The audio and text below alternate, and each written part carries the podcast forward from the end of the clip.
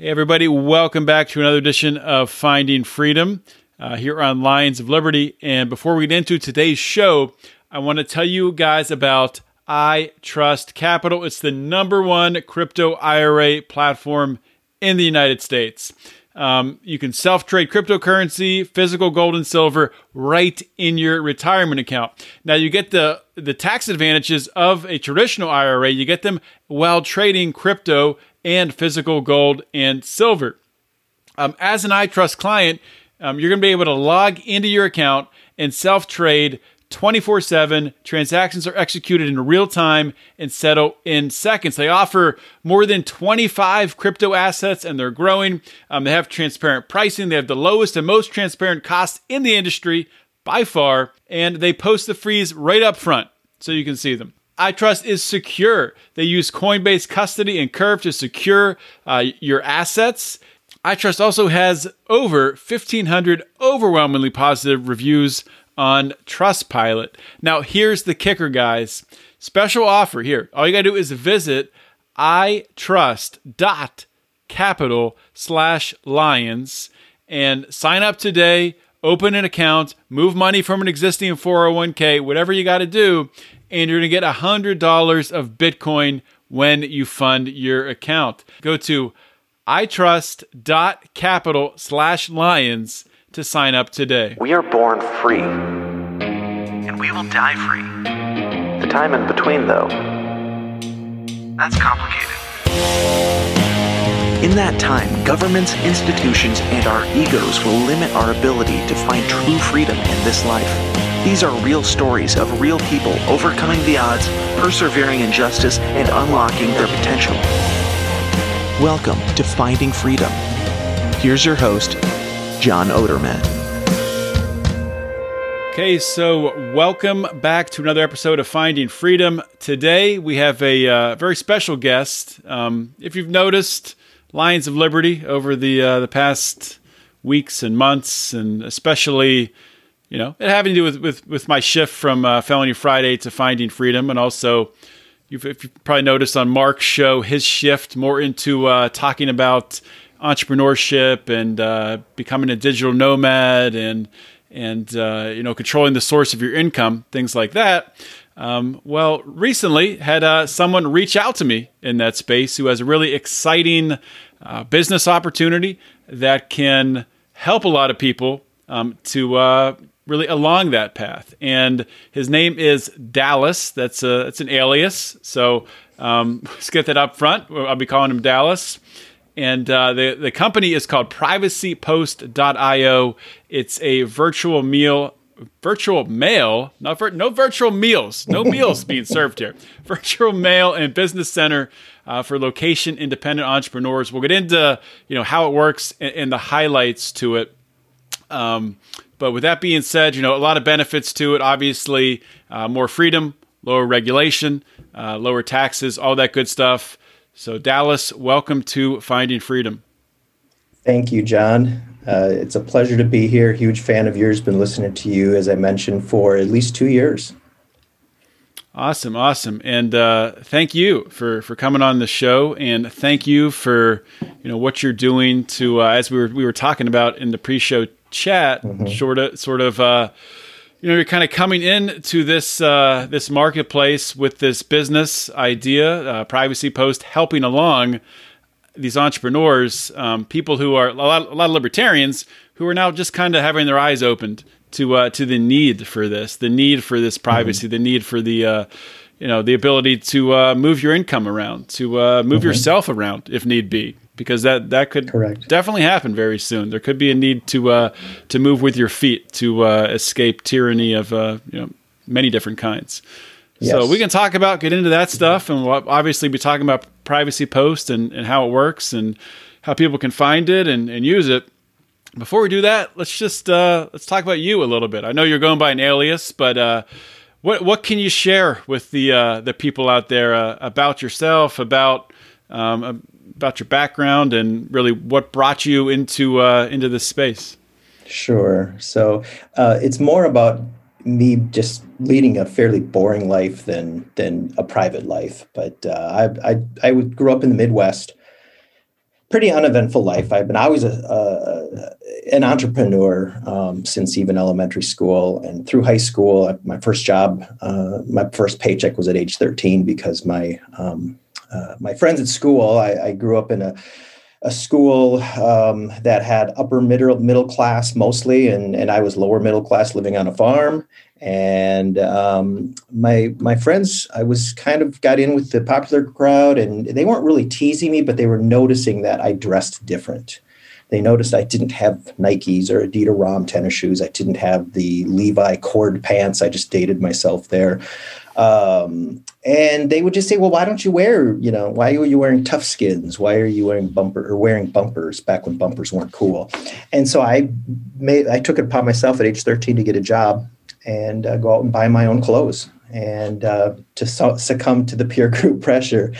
And um, from age 13 on, I, I, had you know great parents and, and involved and responsible parents, but I pretty much became financially independent from my daily expenses for school activities and in my clothing and field trips and you know uh, my car, my insurance, my my extra health care that I you know my out of pocket uh, from then on. And that just, I've always been a, a, serial entrepreneur, even at times in my life when I you know, settled down and had children.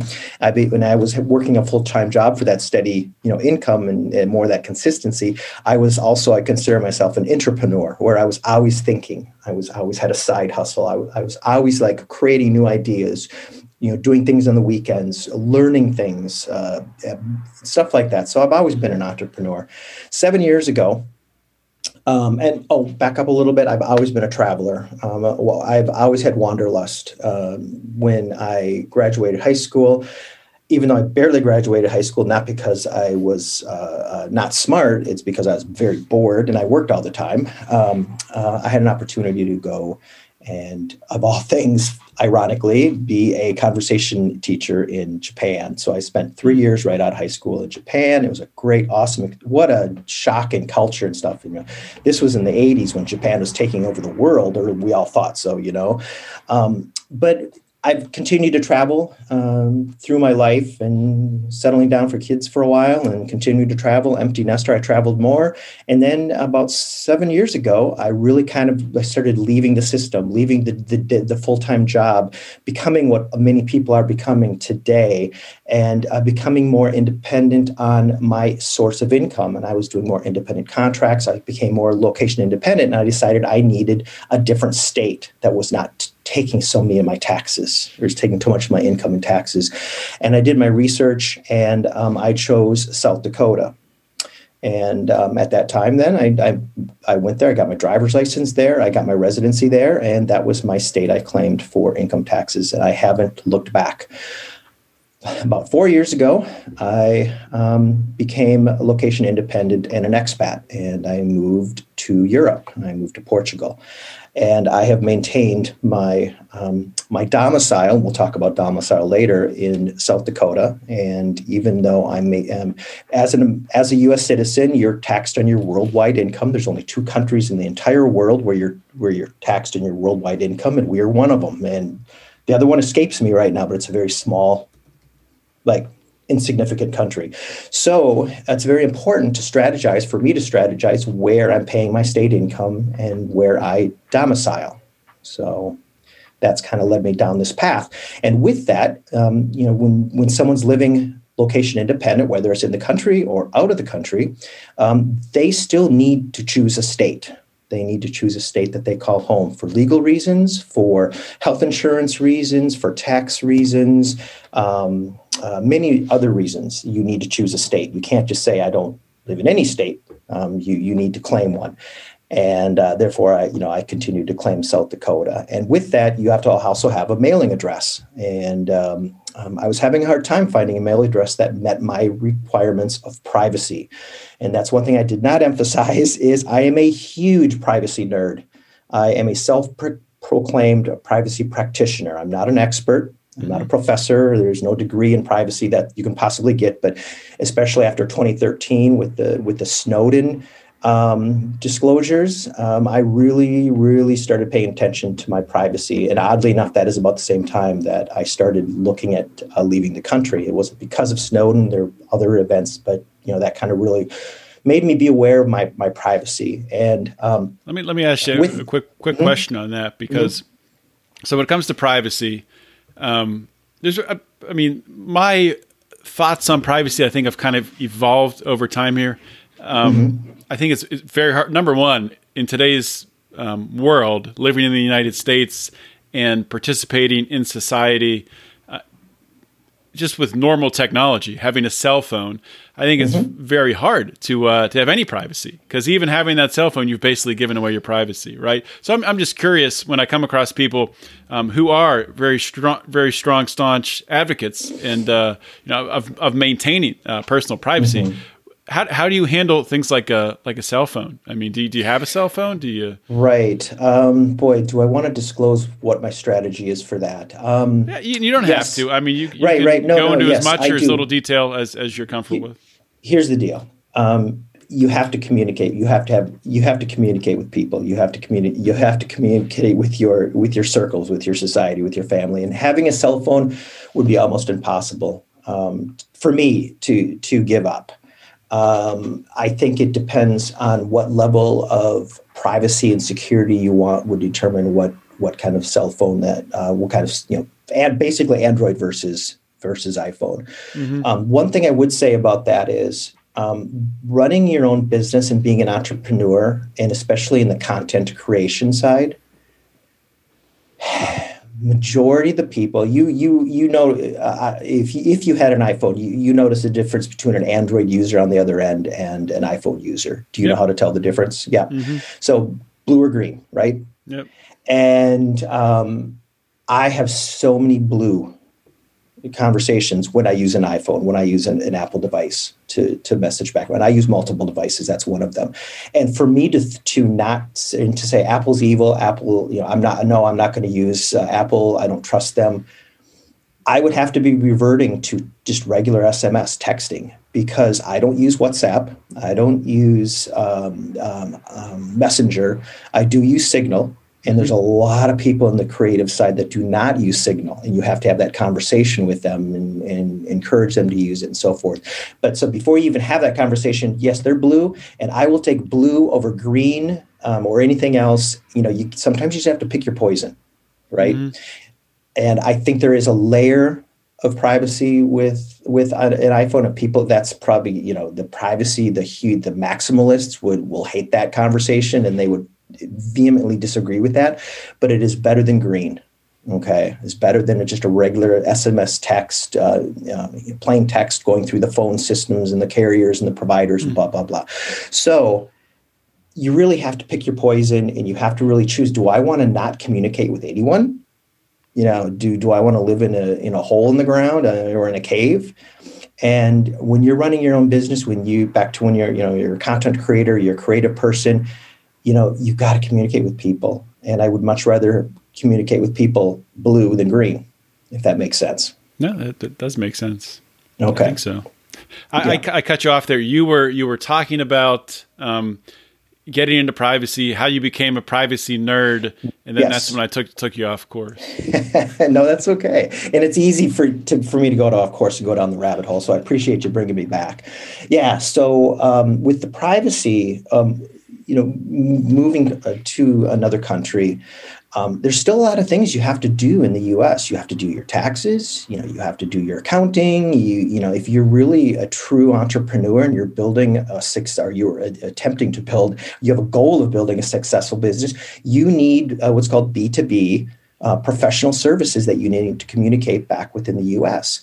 And, um, and, with that, you need a mailing address. You need you need a place to get your your your IRS stuff, your your company registration stuff. You know, there's a lot of stuff you can do soft copy. You know, through your banking and stuff. You can choose. You know, don't send me a statement. You know, just let me get it off the off the online banking and so forth. But there's a lot of things that you need uh, a registered address for, especially if you have an LLC or you know a, a corporation that you've created for yourself. You need a physical mailing address for legal notices and stuff like that. And I was really having a hard time finding a service that I felt comfortable with that was that had my privacy and my security in mind.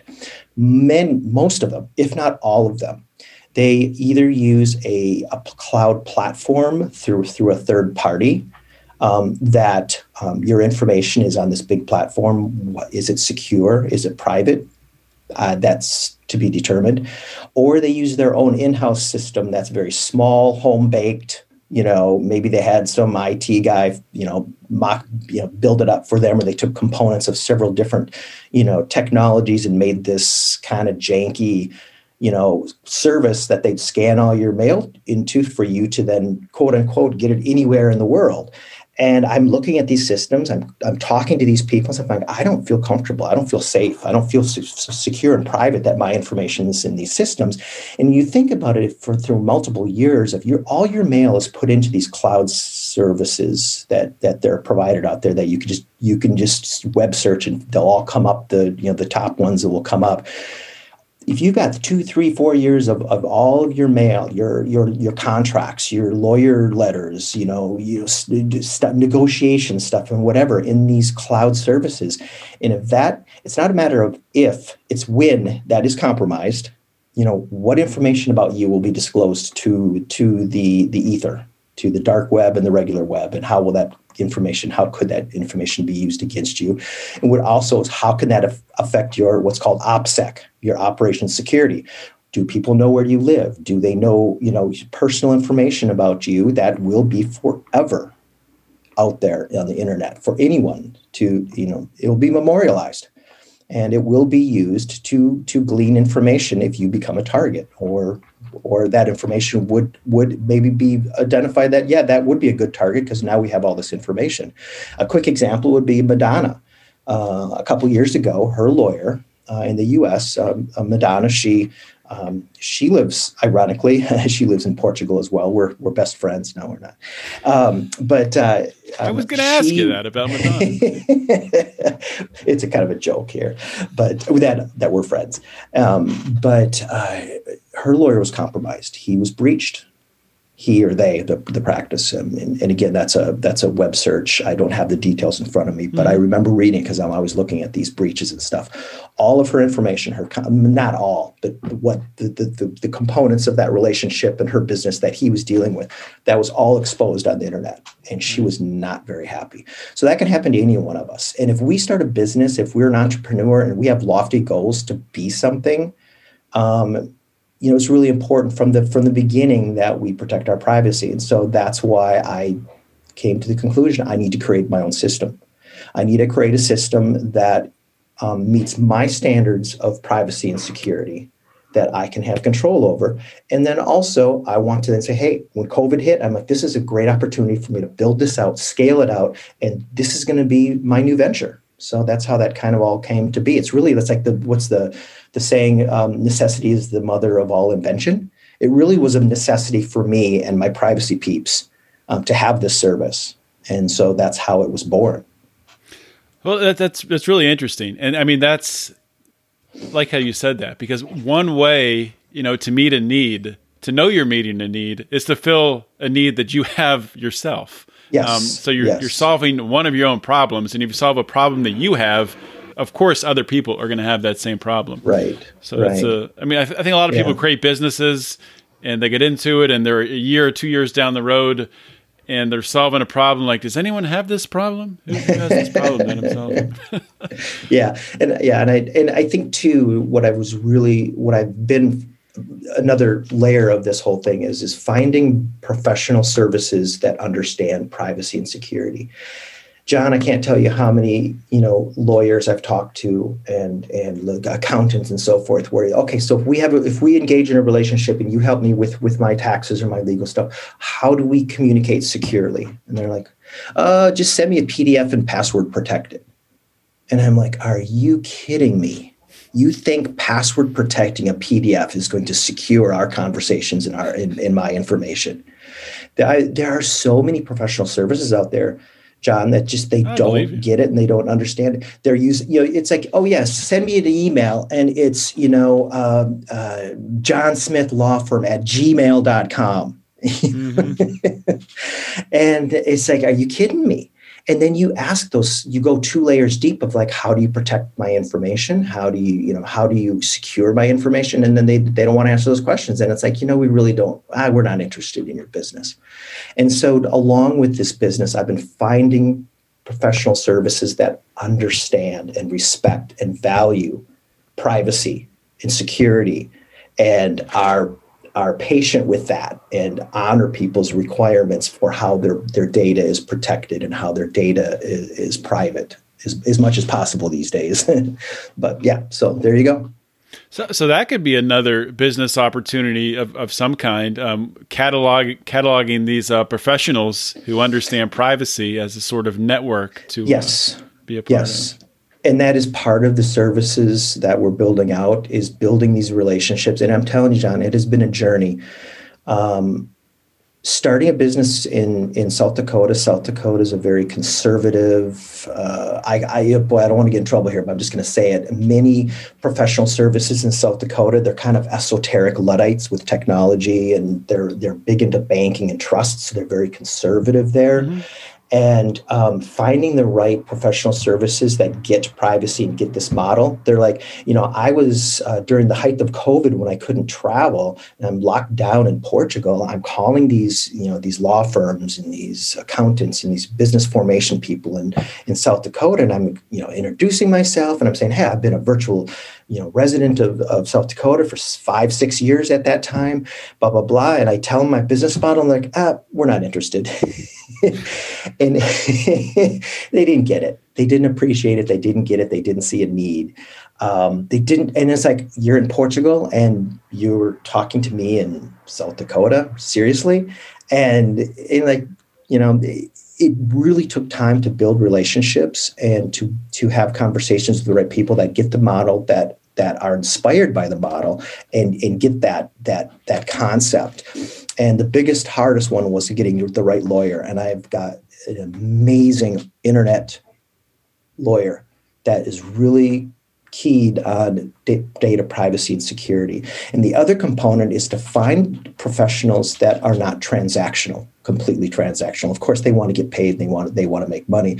But finding those those um, professionals that are not going to say, "Oh, okay, uh, well, before I talk to you, I need a five thousand dollar retainer," and you know, every time we talk, if you come, if we talk for ten minutes, I'm going to bill you for minimum thirty minutes, and and you know, you're beginning a you know, you know what I'm saying about transactional, mm-hmm. and finding those um, those professionals that are more, oh, well, I believe this is a, you have an amazing idea, you have an amazing business model. I want to be part of that, and they aren't so transactional. Of course, they need to get paid. They're not going to you know give away their their their work for free, but you can actually go on onto Signal and chit chat with them a little bit. Mm-hmm. And they reply to you, and you're like, "Wait, what?" I mean, it's awesome. They're not going to charge you for the time they spent replying exactly. to your message. yeah, and I'm and, and John, honestly, there are a couple of these professionals that I've been building these relationships with that I have to say, can I pay you? I want, I feel like I need to pay you. Can you please send me an invoice? And they're, oh, okay, well, sure. You know, I, I don't know if I've done much value for you. I'm like, no, you have done a ton of value for me. Please, I want to pay you. I want to retain you. I want to keep you, you know, in my circle of, uh, of advisors. Mm-hmm. So it's really important to find those people. And that's who who we are working with and that's who we want to continue to to build relationships with and to be able to refer other people to so that that you know will appreciate and value that we, we kind of do some vetting of their privacy model and, and so forth. We don't do a full audit of it but we you know what do you use for email? What do you use for messaging? Are you flexible with signal? Are you flexible with ProtonMail? Blah blah blah. How about in you know end-to-end encryption? We can talk about end-to-end encryption if you want to have that explained in, in simpler terms. And you talk to these these lawyers that are um, like oh well we use outlook and uh, I don't know. We'll have to talk to our IT guy, and it's a contractor that comes in once, you know, once a week to fix computers, and and but then you get the right ones, and they can answer those questions, and they they have the answer for you, and they yeah, they're they're they're very firm on yes, we we know our privacy, we've got it, we've got this down. This is what we do. This is what we can accommodate. Blah blah blah. So. Mm-hmm. So let's talk a little bit about why South Dakota? I mean, because it was a couple other states that I mean, you said when you were looking at this, there were you know, a couple states in the running. You know, mm-hmm. there's, you know, just coming coming to top of mind. Texas has no state income tax. Florida, I think, has no state income tax. But Correct. I have no idea about the other other you know privacy uh, factors that go in with those states. But wh- why Right. does South Dakota come out on top? Okay, so South Dakota comes out on top for me. Um, every individual, every business model, every entrepreneur, they have to do their own individual analysis. You, it, it's not a one size fits all. Um, to say um, everybody should go to South Dakota or everybody should go to Texas or everybody should go to Florida. But you are right; those are the three top states for location independent entrepreneurs. Is those three states, and you have to look at several factors, and we'll talk about a few of them. Um, um, and one thing I'd like to say, and I should have said this at the beginning, this is the disclaimer here, is I am not a, a, a, you know I am an advisor. I, I've learned through experience. I'm a tactile learner. I learn through doing. I talk to tons of people. I read so much. I read tons of case law. That's why I've been a big fan of your of your show. And so uh, I, I can't, you know, you people please, if if you're listening to the show and if it's it got your interest, please talk to the professionals. Find the right lawyer, the right accountant, the right bookkeeper, the right business formation people everybody's situation is different. Um, you know, my advice may or may not be the best advice for everybody, but South Dakota was for me. Um, back to to give you more details on your question, um, if you have roots in Florida or Texas, that's part of what you have to do for your analysis. And you have to talk to the professionals and say, here's my situation. You got to put it on a spreadsheet and really do your analysis of all the different variables that you have to look at income tax, um, um, licensing, uh, if you have a vehicle or if you have property, you know, uh, so forth, you have to take all those in. And there's so many resources online that you can look at to really do a, an analysis to your personal situation. And also back to the professionals, and you have to be a little careful with the professionals. So um, there's a saying in the tire business, and this is just because one time I was buying tires and I, I don't have any expertise in this, but the, the, the saying in the tire business is the best co- the best tire for your if you go to a tire center, the best tire for your car is the tire that they have in stock.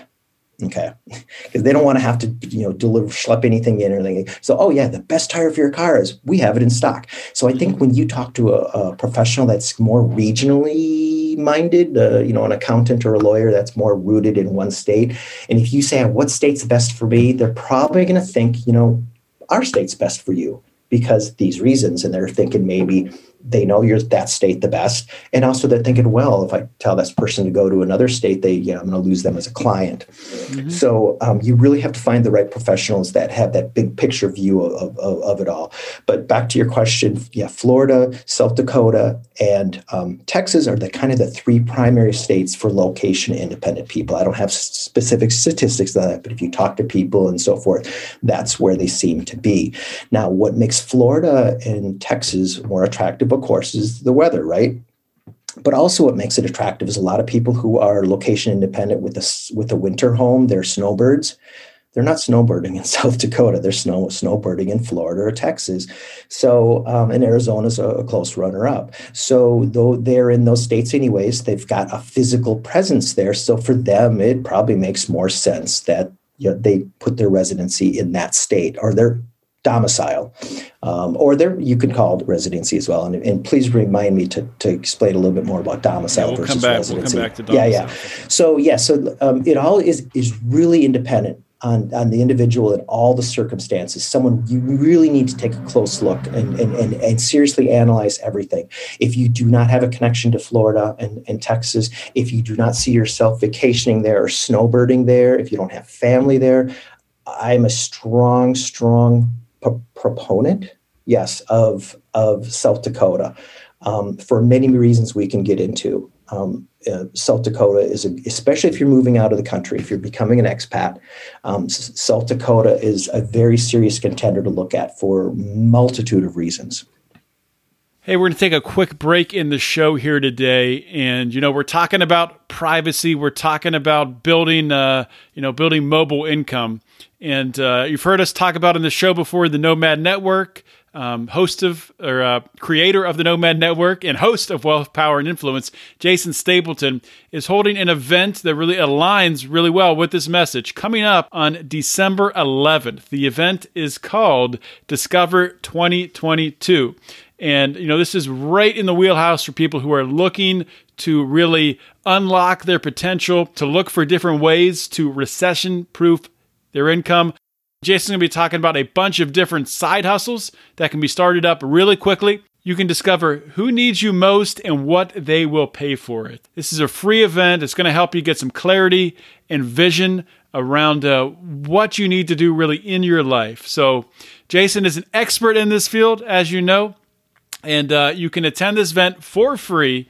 Uh, you can do that by going to www.stapletonagency.com slash discover hyphen lions. So that link, if you don't have a pen to write that down, you can just go to the show notes page for this show. I'll have it there, and uh, you can click on it, attend the event, and uh, unlock your potential, guys. Let's do it.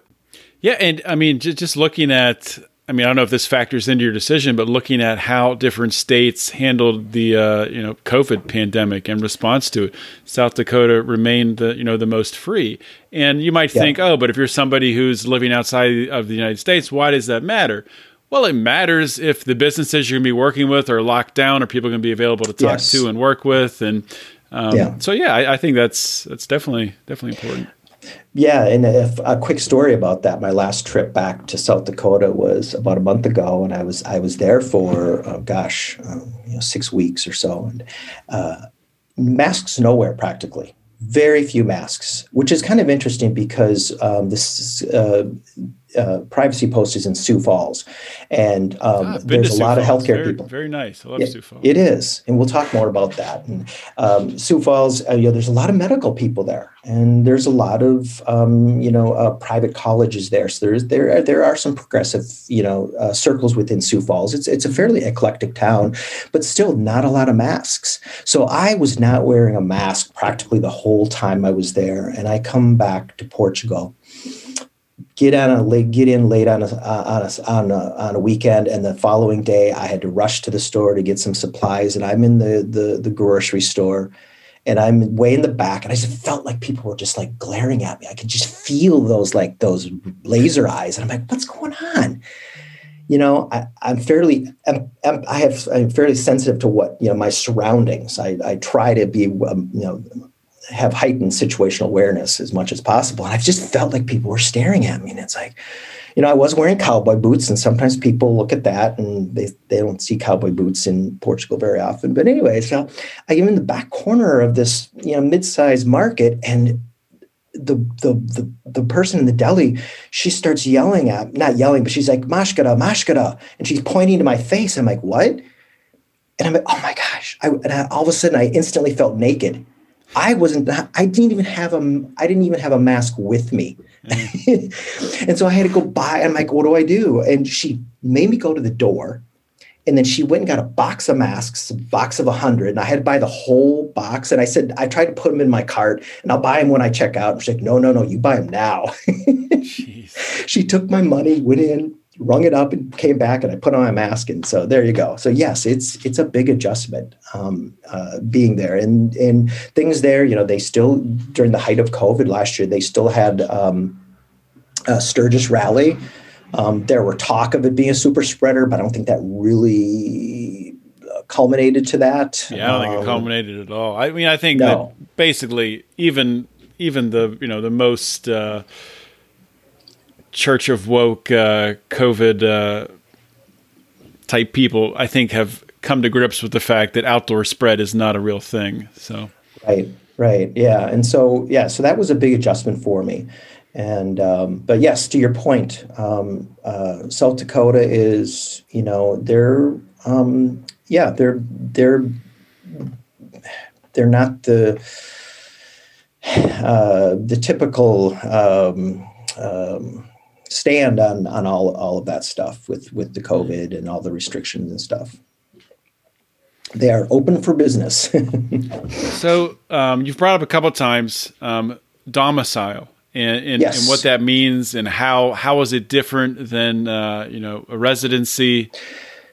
It's a huge difference, John, and people really need to understand this. And that's one of the really the big things here I want to bring to this show and talk about.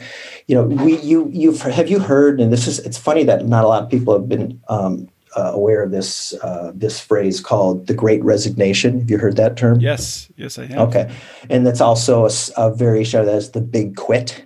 Hmm And uh, the, now a new one, as I was just kind of putting my notes together for for here, was a Striketober. I wasn't even aware of that. Apparently, October was a big month that people just kind of said, "I'm done. I'm done with this Really? nine to five BS." Yeah, but anyways, um, with that, uh, a lot of people are they're they're they're they're voting with their feet. They're moving. They're like, okay, I'm done. I'm I, I'm I'm gonna have I'm gonna be my own boss. I'm gonna start my own business. I'm I'm gonna be location independent. I've been stuck in this with this you know COVID stuff. Uh, why do I have to be home? Why can't I be on a beach and somewhere else and working remote if I'm working remote? You know all these things, and so people are then starting to you know decide. Well, wait a minute. If I'm not in this state, why am I paying this state income tax? And they they're looking at the numbers and they're going, this is crazy. So they're they're changing their state that they're that what most people call their their state that they reside in that they claim. And um, the true term, there's a difference between um, res- residency or where you reside and your domicile. Um, they they oftentimes are intertwined and people get them confused. Um, but really, residing residence or where you reside is where you physically are. You know, you can be physically in an RV. You can be physically, you know, um, uh, in, a, in a cabin, in an Airbnb. Uh, you can be physically anywhere in the world, but where you legally domicile back to that state that you choose as what you call home, that you will someday return to, that you that you refer to, that um, when people say, "Where are you from?" Well, I'm from New York City, um, the the place where you go see all your doctors, the the the state where your taxes are filed, uh, the you know where your will is registered, or you know where you claim your will, and stuff. That is your state of domicile. You can have many residencies you can you can have, you can be a multimillionaire and have a hundred homes around the world and you you can they can be all residents re, residencies of you but you really have only one state that you domicile and you need to hmm. choose that state so what many people will do is they'll, they'll let's say they're they they have a cabin. No, no, I'm sorry, they're not a cabin. They've got a, a, a winter home in Florida uh, with an RV, and they let's say I'll pick an easy state to kind of geographically locate to to South Dakota. Let's say they live in Illinois and uh, they live near Chicago, and they just got have god awful, you know, taxes and surcharges and everything else and they're just they're sick of it but they go to florida for two months well they're like okay well we're going to florida this winter. Um, let's take a detour up to south dakota. Let's go ahead and, and, and stay there one night that's required to become a resident. And let's go get our south dakota driver's license. Let's go get our south dakota plates. You can all do that within you know one business day. So you only need to be Let's- there for for one day in order yes. to one night. One Yep. night. One night. And let's get our driver's license and our and our our plates for south dakota and then let's go head down to, to florida. We now reside in south dakota but they are only they're claiming everything in south dakota but they they spend two months of the year in florida you know the snowbirding months but they go back to illinois. They have family there. They've got their their church there. They've got their banking there. They have everything there. And they're like no no we don't live here anymore. We we're, we're, we reside in in south dakota and we spend our winters in florida. And i guarantee you john a lot of people fly under the radar under that model. And i know many many people do it but the tax man's coming. Hmm.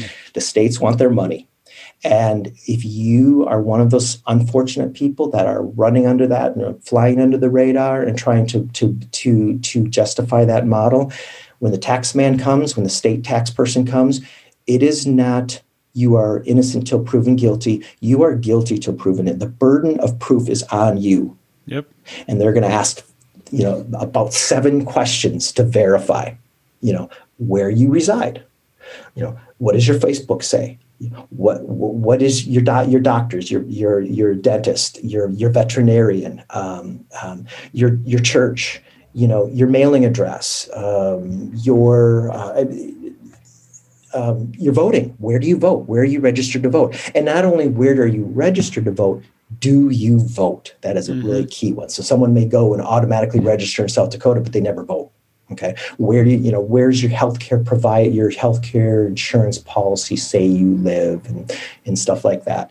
So they they they do this shell game and they just do the bare minimum, and eventually many not eventually but many of them do get caught and it's then the burden of proof is on that that individual to prove otherwise and they aren't very especially on the on the coasts they are not very um, agreeable in those situations. And it takes a it takes a lot of of justification and could take a lot of you know maybe maybe legal action and so forth and time to justify where your your domicile is so um, it's and people people get the res- residency and domicile confused a lot, but really people need to understand and they need to focus and they need to meet the minimum requirements for a domicile. So when if that time comes, that they can justify where they domicile, what state they've chosen is legally true that that's where they domicile and that's where they call home.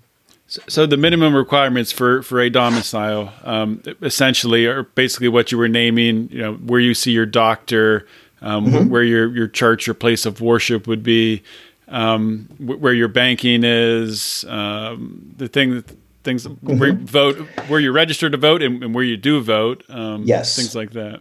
Yeah, and so there's things you can do to mitigate that. Um, and, and, again, these, okay, not again, but these things I was listing, they're different for every state and situation. There's some general things that you could, you could look at. It's a big one if you say, I no longer live in Illinois, but yet all your medical records indicate that you uh, see your doctor when you're you're home visiting. All your family members, you got Facebook pictures posted all over of, of, of, of, you know going to to baseball games and so forth in Chicago and and all of these things point you to Illinois and you are trying to see, and that's the other thing too is you know you're, you may be saving 50 60 70,000 dollars a year you know in taxes by being someplace else.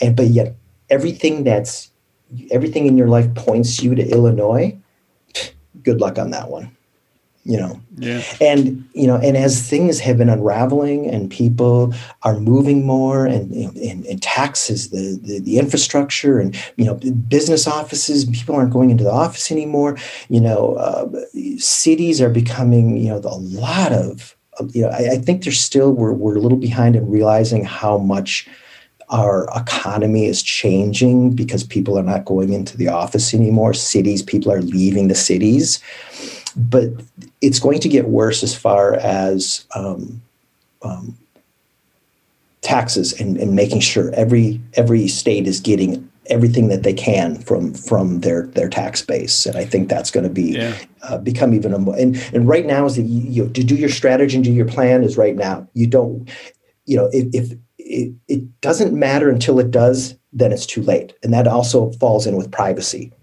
Um, privacy doesn't matter until it does. And when it does matter, it's too late.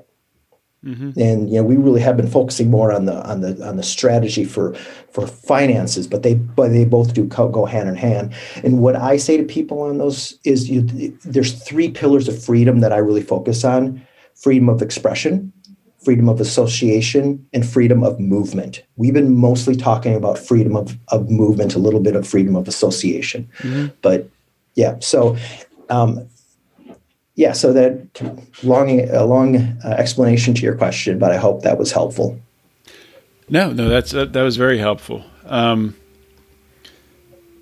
and I mean, somebody like myself, so thinking about this, if I wanted to to make that to, to do the to mm-hmm. make South Dakota my domicile, I have a, a daughter. So if I, you know, if we South Dakota is is where we live. It's our residency, primary residency. But if I'm still living here in uh, Pennsylvania or somewhere else, mm-hmm. and she is attending school, I would think attending school, a child attending school, would be, um, you know, some one of those markers that would be hard to uh, hard to get around when the tax man. Yeah. So for, as far right as far as for you, I I that again that would be up to the professionals, but I don't know how that would connect to you. You can you know you're an adult, she's an adult um, actually, okay, in my opinion, this is just my opinion.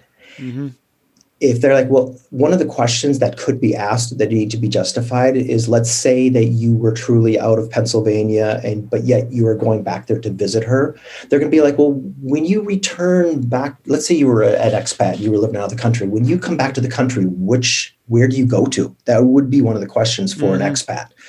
And they're gonna say, well, you know, okay, uh, yeah, every every time I come home, I fly into whatever airport in Pennsylvania. And uh, um, so, yeah, I go there and I spend time with friends and family. But you can say, I think there could be a justification there if there's other if there's other um, uh, questions that are, are correctly answered, unjustified, that my daughter goes to, to college there. That doesn't affect my residency she's, she's there. She's six go, years old, so yeah, she's uh, elementary school. So. Oh, I'm sorry. I thought you, when you said school, I thought you meant yeah. You're right. Okay, yeah, yeah. that would be a little bit tough. Um, yeah. No, no, but I mean, I think I think that is a good point. So if someone did have older kids, I think there yes. is definitely that flexibility would be there. Yes, for sure. Yeah. yeah. If you are then visiting for for friends and family, if you're mm-hmm. going back there, that's part of like you know where's your where's your where's your community?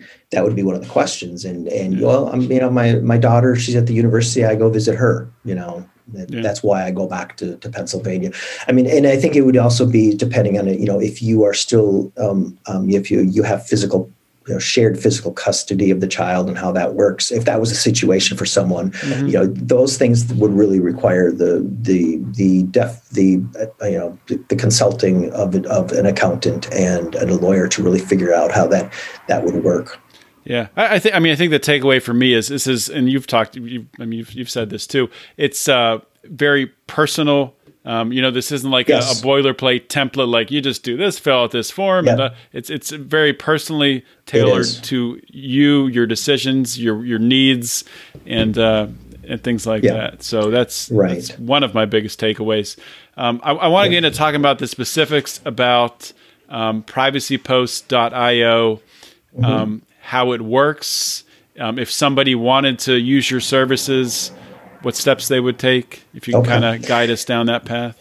Sure. So um, with with privacy post io um, that's and in part of our trademark name is the website the url so that makes it easy. That's where you go to get information.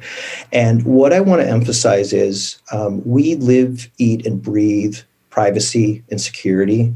Um, our foundation everything we build everything we do is on privacy and security um, the website, uh, it is a static website. It's very simple. It's basically you just scroll down. It's one page, but you scroll through all the information.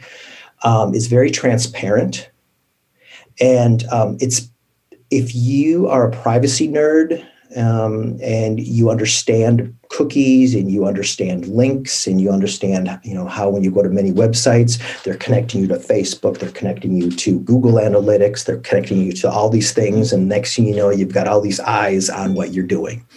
Um, we don't use not we use none of those on on the site. Um, the site um, the privacy policy um, is on the bottom. Uh, you can read it it's like a paragraph because there's just we're not doing anything with your information when you when when you're you're on our website. We have no Google anal- Analytics. We have no analytics running on it at this time. We may do some open source later, but that's not a priority. We have no cookies other than what's required to. Um, uh, to view, you know, to technically required to, to view the information.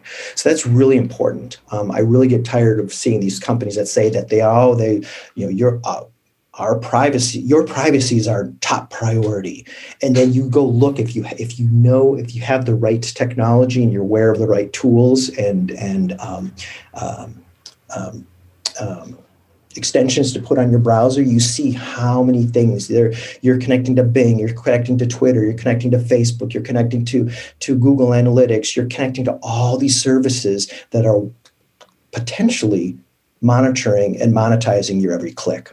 So none of that is, uh, is on our website, but the website's very clear on the services we provide and and uh, who they're for, are kind of our target audience. Um, the other thing with the website that's a little different is our pricing looks more expensive than other services. If you just were to virtual mail service South Dakota or virtual mail, you'll get the top ones that are like, oh, we have 2,000 addresses across the country, blah blah blah, um, and their prices are going to come up at 9.95 a month. Okay, so there's two ways uh, prices are de- are deceitful. in most services, and I've even seen these in the more the local services. Um, and you'll see this a lot with software and stuff like that. They'll say, "Oh, it's only um, nine ninety five a month," and you're like, "Oh, okay, that's pretty. I'm going to sign up." And you sign up, and it's like, "Wait a minute, it's only nine ninety nine a month if you buy one years of service. If you wanted to pay monthly, it's twelve ninety five mm-hmm. and they don't get you. They don't get you until you're actually in the in the you know in the in the checkout." So the way our numbers are on the are very transparent and very clear. We list the annual, the yearly price, and the monthly price. So our monthly price looks more expensive because we don't do that trick. Um, but it's actually very transparent of what you'd really be paying. The other thing that we do that's different than these other services is they will give this crazy, stupid $9.95 a month and the, uh, but then you read all the details and it's like oh you can receive 10 letters a month for that 995 then it's a dollar or 50 cents for each letter oh we'll scan 10 pages for the for the month and then it's a dollar or something you know for each additional page. And most people um, that are using services that could you know there are some some outliers out there that really only have one or two pieces of mail a month and that works perfect for them. That's great. But many people they find that all of a sudden that 995 after the additional surcharges and so forth and additional scanning and other features and the, in the extended storage of the mail that ends up being $20 $30 a month. And that's really their goal is to get it up to $20 $30 a month. And that's where we're at at the beginning. So people who see that and if they're just looking for um, you know if they're just looking this for the, the, the, cheapest service we would not be the cheapest service but we're cheaper than our numbers look like from the beginning. If you really take a look at the services you're getting for that the price that that we're charging. Yeah i, I know exactly what you're talking about because with our uh, I'm actually resigning from being the treasurer of our local Libertarian Party. But when I was the treasurer, I know how our mailbox is set up and all that stuff. And that's exactly what they do. It's very cheap to get in the door, but then you got to pay $2 to shred and you got to pay uh, yes. extra storage fees. And you, so, yeah, they, they just jack it right up. Yeah. Thank you for uh, that's good. I didn't ask you that question. So that's good to know that you actually have, and we'll talk a little bit about your libertarian or whatever your group or whatever and using the service. So um, just to just on that a little bit about the privacy what you're talking about the shredding um, mm-hmm. shredding is part of this we you have no choice okay? We we shred everything. Mm-hmm. we will shred everything. When packages come in before we recycle a box we pull off the identifying information on those packages and then we shred that. Okay so it's part of our core service is the shredding. We mm-hmm. and, and really I think it's ridiculous when you see these these pricing models. It's you know oh 15 cents a page to shred.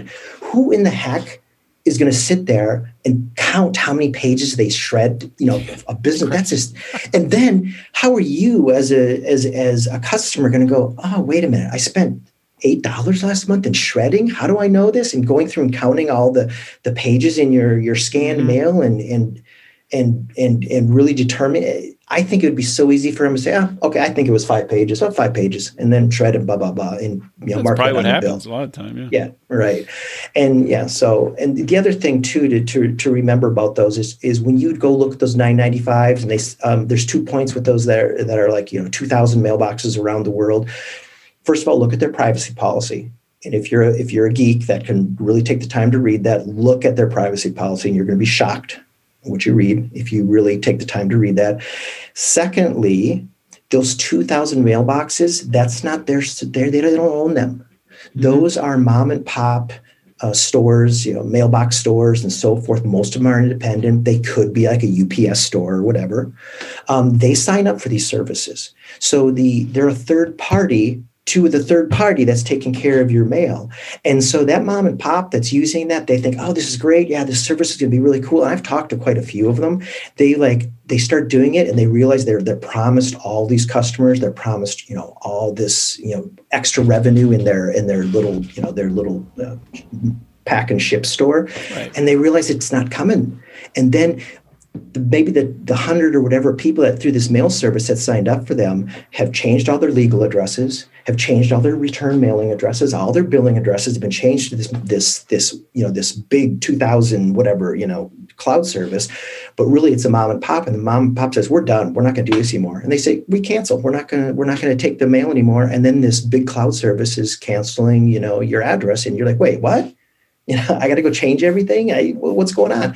And then you also have to look at you know the the supply chain of, of your information. It's like who's scanning it? How many different layers of people that are not accountable for that company is touching handling looking seeing your mail See, now that's yeah. a good point. I, I, want to dig a little deeper there on the different differentiation between these types of services, the mom and pop places, the place that you know my local Libertarian mm-hmm. Party has a mailbox, yep. and yours, because that's digging into the, the privacy element of it. So, how, how does your service differentiate there? Okay, there's there's a few different things, and I have to be I have to be thoughtful here and sync because I don't want to disclose too much. But um, uh, we when you go to our website, that is our it is not our entire building but that is the building that um, 112 south main is the legal address. If someone let's say the libertarian party were to use that address that is mm-hmm. the legal address. Google street view shows a legitimate business office business building. They don't show a UPS store or uh, you know uh, uh, I, I, don't want to use a commercial name and get in trouble here, but you know you know uh, Joe's pack and ship you know uh, something. And you you you try if you want to have a persona of, of having a, a, legitimate business and someone google street views and they're like oh wait a minute that's a shipping store you know? Yeah, exactly. That's a you know so that's one thing. Um, but the other thing too is the what we have negotiated with um, the owner of the building and stuff we have a very uh, specific area an office um, that's um, very private we do not have a public entrance. We don't have foot traffic. We don't have a reception. Nobody can just come. You know, we don't have a business hours on the door. It's a there's no signage. There's nothing to indicate our office, um, and we do not allow people. We we treat the office, the mail center, uh, we call it the back office, um, and and the, and the data storage. We treat that like a data center. Um, as far as security, as far as who goes in, who goes out. Um, you know, maintenance can't just come in uh, without notice and, and you know off hours or whatever and fix something unless it's a, of course unless it's emergency. We have specific protocols in the contract of who can who can access the office without us being present, and we need first we need first attempt to be there. Um, we have a protocol to make sure that in town staff would be there if there's an emergency. You know, short of a you know a fire that you know that you know started combusted and there was no time to you know to make a phone call of course they're going to go in and put out the fire but so that's how we are different in those aspects um, the other aspect is there's no third party everything we do is our staff our team and to go even drill down even further than that everybody on the team i don't care if they're scanning documents um, we do our own cleaning, so we don't have you know cleaning staff coming in for, for for reasons as well for privacy.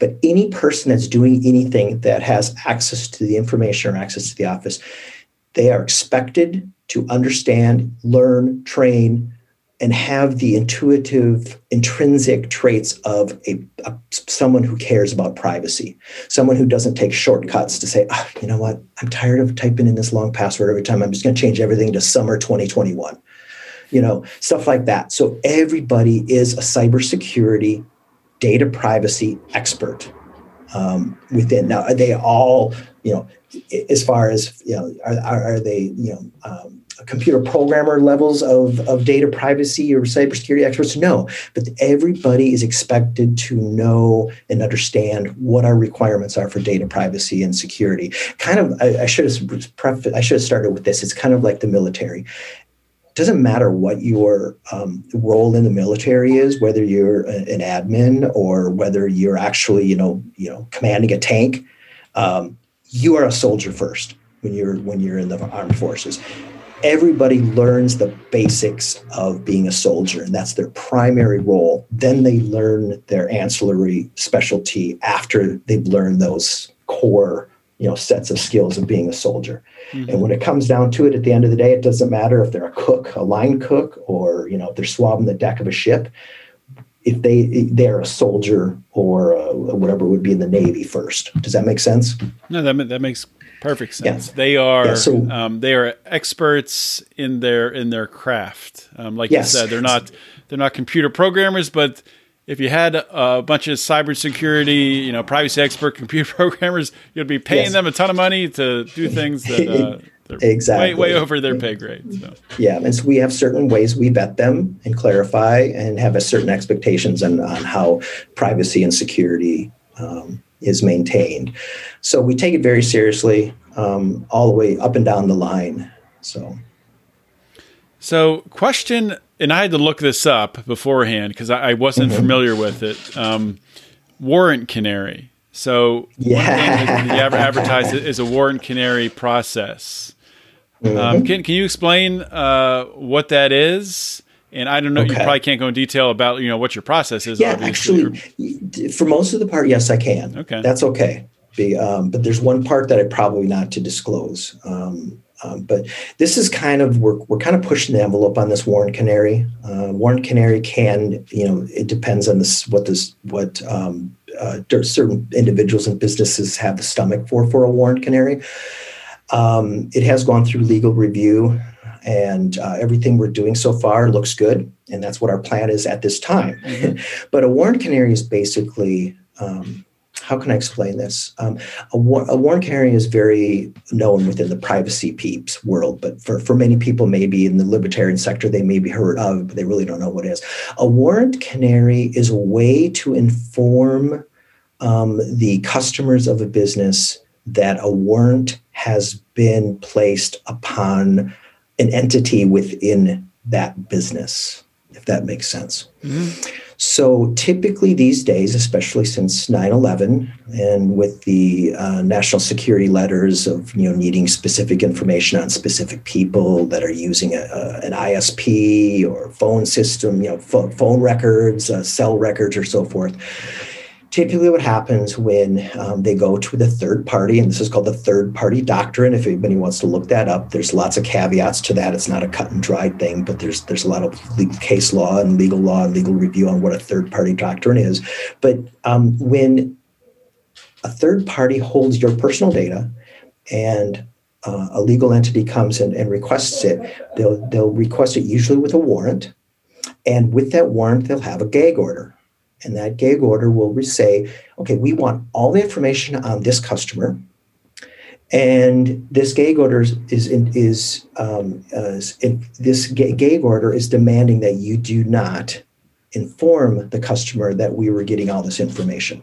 Mm-hmm. So a customer has all their mail with us, let's say for two, three years, whatever, and a warrant uh, comes in for that individual all of their information, and it will come with this with a uh, um, a um, uh, it will come with a the um, the search warrant will come with with the the gag order. So then we cannot inform the customer that oh by the way uh, we had to give all your information you know to this legal entity. We can't say a thing.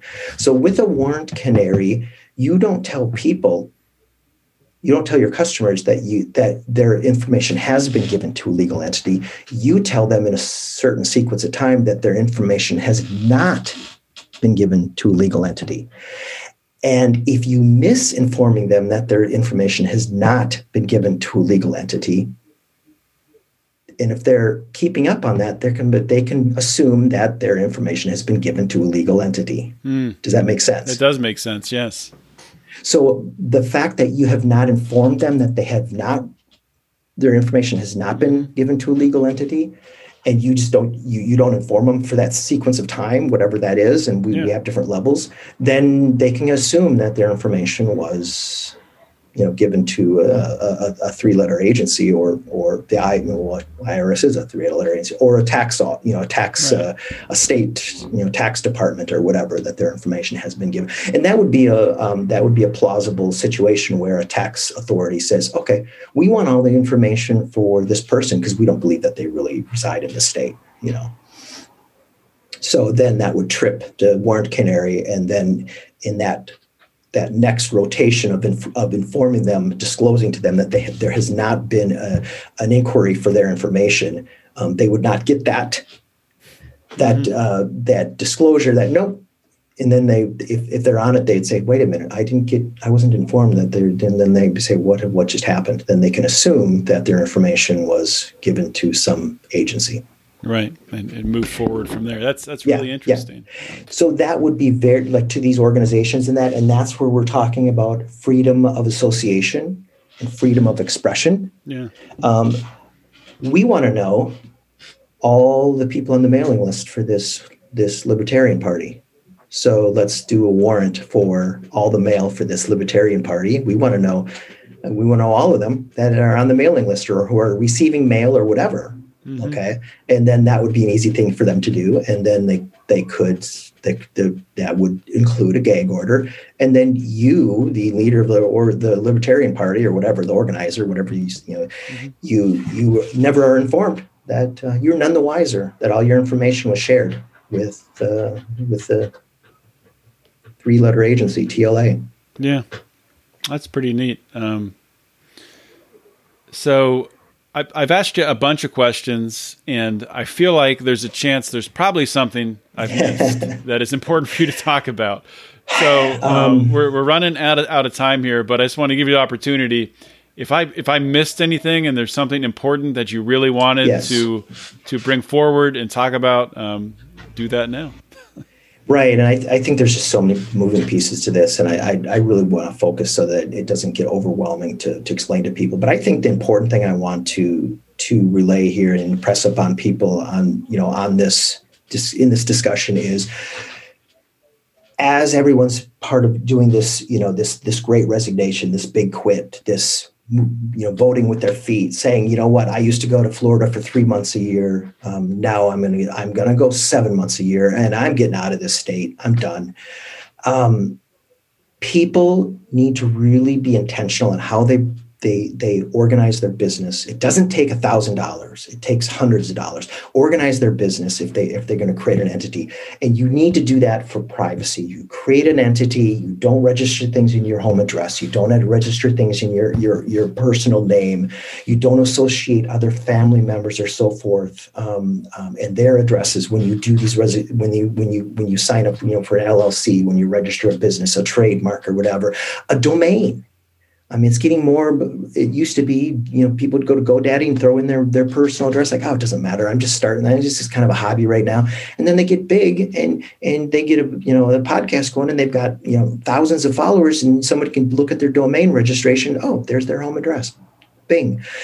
It's really important from the beginning to be considering and being um, being respectful about privacy and building everything with privacy, and that is one of the big bonuses of South Dakota. You can do all of that with a layer of privacy. And if anybody wants to really understand what are the some of the other benefits of it, and we didn't talk about this, is if, if you've heard of Pandora Papers.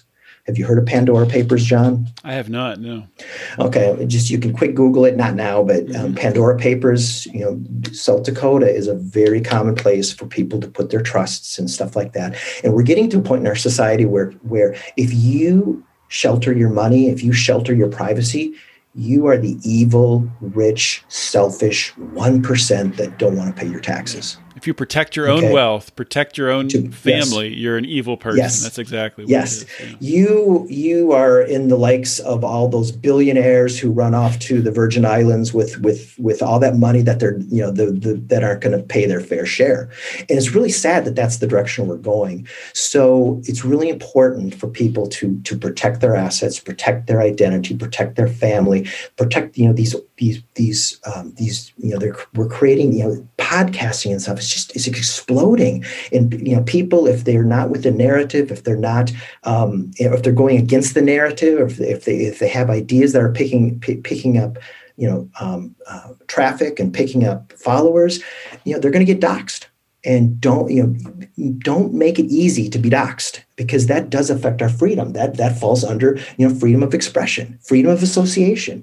And when you get doxxed, that will definitely impact your freedom. When when your family and when when you as a not you personally, but a podcaster or content creator is getting death threats or you know police called to your home pretending to be you, called you know it's called swatting. Um, that affects your freedom, and people really minimize that when they're starting their own business. They need to create those layers of privacy, and that's how we can help. A hundred percent. And I mean, this is coming at, as you said, the perfect time. Um, you know, the temperature in uh, in the country, the Great Resignation, um, mm-hmm. the shift in thinking, um, uh, liberty-minded people are, are, making right now. So, really yeah. happy that, that you came on and uh, you. and you shared today with my audience. And uh, I'll just say one more time: privacyposts.io and uh, you'll probably be hearing that that name yes. um, a lot more down the road here.